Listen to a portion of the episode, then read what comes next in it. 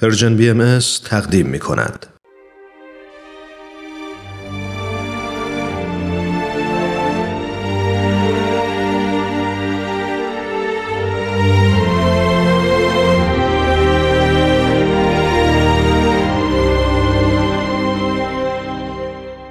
اکسیر بر اساس تاریخ نبیل زرندی و منابع تاریخی دیگر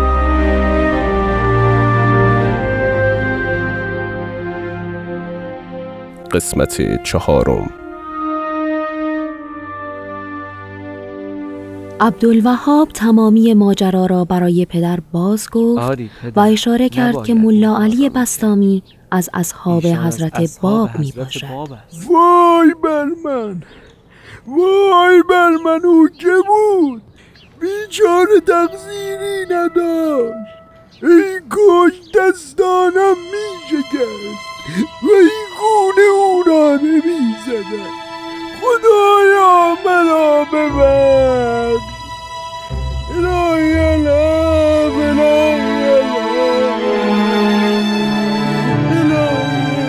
ملا علی به طرف معموریت خود روانه شد تا به نجف رسید و به دعوت شیخ محمد حسن صاحب جواهر که معروف ترین علمای شیعه بود پرداخت.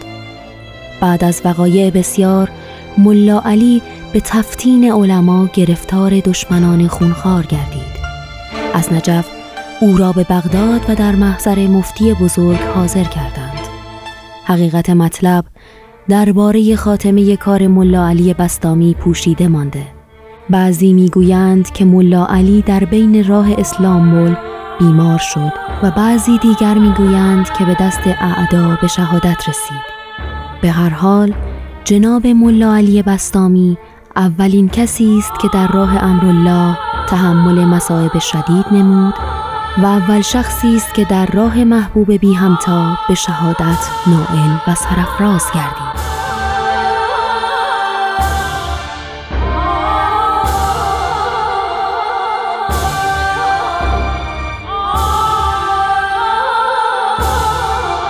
چندی بعد از حرکت ملا علی بستامی حضرت باب بقیه حروف حی را احضار فرمود و روش تبلیغ و اعلان امر مبارکشان را برایشان شرح دادند.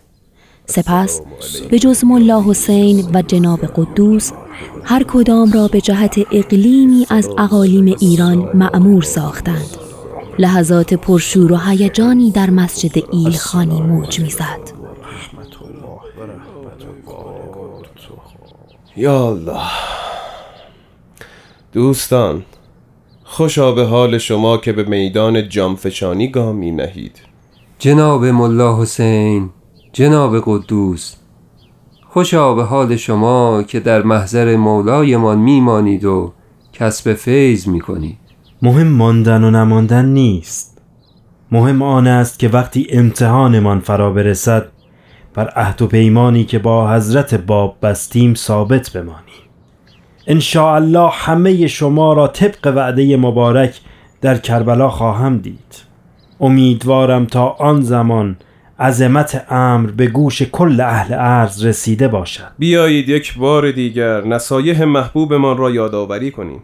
آری این بیانات را باید صدها و هزاران بار بشنویم و روحمان را با قوای حاصل از آن تقویت نماییم. مأموریت من سفر و ابلاغ امر الهی در بلاد ایران است. آن حضرت به من فرمودند شما باید به شهرهای ایران سفر کنید و مردم را به امر مبارک تبلیغ نمایید. فرمودند انقطاع شما باید به درجه ای باشد که در هر شهری برای تبلیغ امرالله داخل شوید از مردم آن شهر به هیچ وجه اجری و مزدی توقع نداشته باشید. غذا و تعام طلب نکنید و هنگامی که از آن شهر خارج شوید گرد کفش های خود را هم بتکانید تا چنانچه منقطع و تاهر وارد آن شهر شدید همانطور خارج گردید.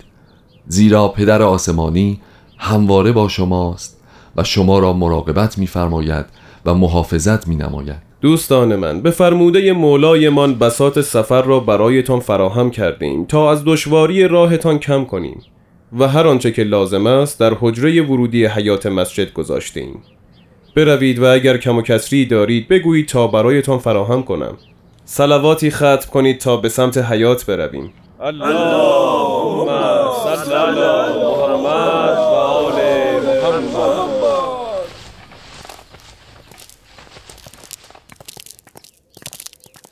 ای حروف هی ای مؤمنین یقین بدانید که عظمت امروز به ایام سابق بی نهایت بلکه قابل قیاس نیست. شما نفوسی هستید که انوار صبح ظهور را مشاهده کردید و به اسرار امرش آگاه شدید. کمر همت محکم کنید و این آیه قرآن را به یاد دارید که درباره امروز میفرماید و جا ربک و الملک و صفا صفا. و فرمان پروردگارت فرا رسد و فرشتگان صف در صف حاضر شوند. قلوب خود را از آمال و آرزوهای دنیوی پاک کنید و به اخلاق الهی خود را مزین و آراسته نمایید. به واسطه اعمال نیک و حقانیت کلمت الله شهادت دهید و این آیه قرآن را همواره در نظر داشته باشید که میفرماید و ان تتولوا یستبدل قوما غیرکم ثم لا یکونوا امثالکم. و اگر شما روی بگردانید خدا قومی غیر شما که مانند شما بخیل نیستند به جای شما پدید می آورد جناب بابالباب ما آماده حرکت هستیم. اگر امری با ما ندارید بهتر از زمان را از دست ندهید. خدا حافظتان باشه. خدا حافظ جناب قدوس. خدا نگهدارتان باشد. دلتنگتان می شود خدا نگهدارتان شما هم باشه. شبها اتراق کنید و در روز به سفرتان ادامه دهید.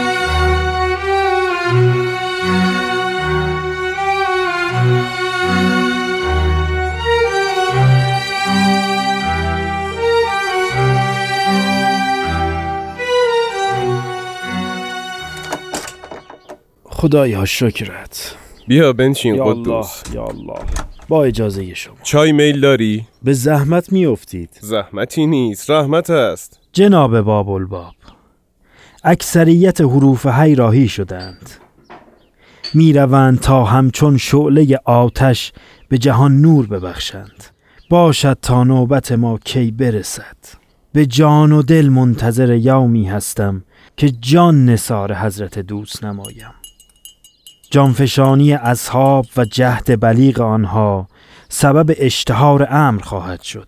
البته که حقانیت حضرت باب از آثارش واضح و هویداست. اما شهامتی عظیم می‌خواهد که این آثار را در خلق گرفتار در اوهام و تقالید انتشار دهی. بفرمایید گلویت را تازه کن. ممنونم. قدوس. مولایمان حکیمانه از ما خواستند که هر جا می رسیم از ذکر نام حضرتشان اجتناب کنیم و فقط آثار ایشان را انتشار دهیم. من در این خلایق آمادگی شنیدن نام مبارک حضرت قائم را نمی بینم همانند حضرت محمد مصطفی که زمانی در خفا به تبلیغ اسلام پرداختند. حق با شماست. پس از سفر حج که حضرت همه اصحاب را متوجه کربلا نمودند الله نام آن حضرت را بلند ندا خواهیم زد. حقیقتا من فکر می کردم حضرت باب مرا جهت همراهی در سفر حج انتخاب نموده. اما مأموریت من چیز دیگری است. مولایمان فرمودند تو را به شهری میفرستم که حجاز و شیراز در شرافت با او برابری نتوانند. زیرا رمز عظیم و سر مقدسی در آن نقطه موجود است. من از اینجا به اصفهان و از آنجا به کاشان و تهران و خراسان خواهم رفت و پس از آن عازم عراق خواهم شد و منتظر فرمان و وعده الهی خواهم ماند. به من تأکید شدید نمودن که تا نامه ام به شیراز نرسد از شیراز برای حج بیت الله روانه نخواهند شد. جناب ملا حسین سفری پرماجرا خواهی داشت. لحظات پرخیر و برکتی شامل حالت خواهد شد. امیدوارم که اصحابی باشیم لایق این دور انشاءالله. من هم فردا راهی می شدم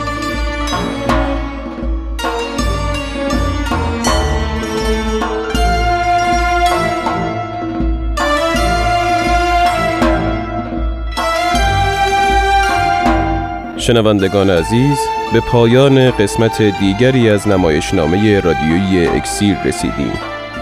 ادامه این داستان را در قسمت بعد از پرژیم بی ام دنبال کنید.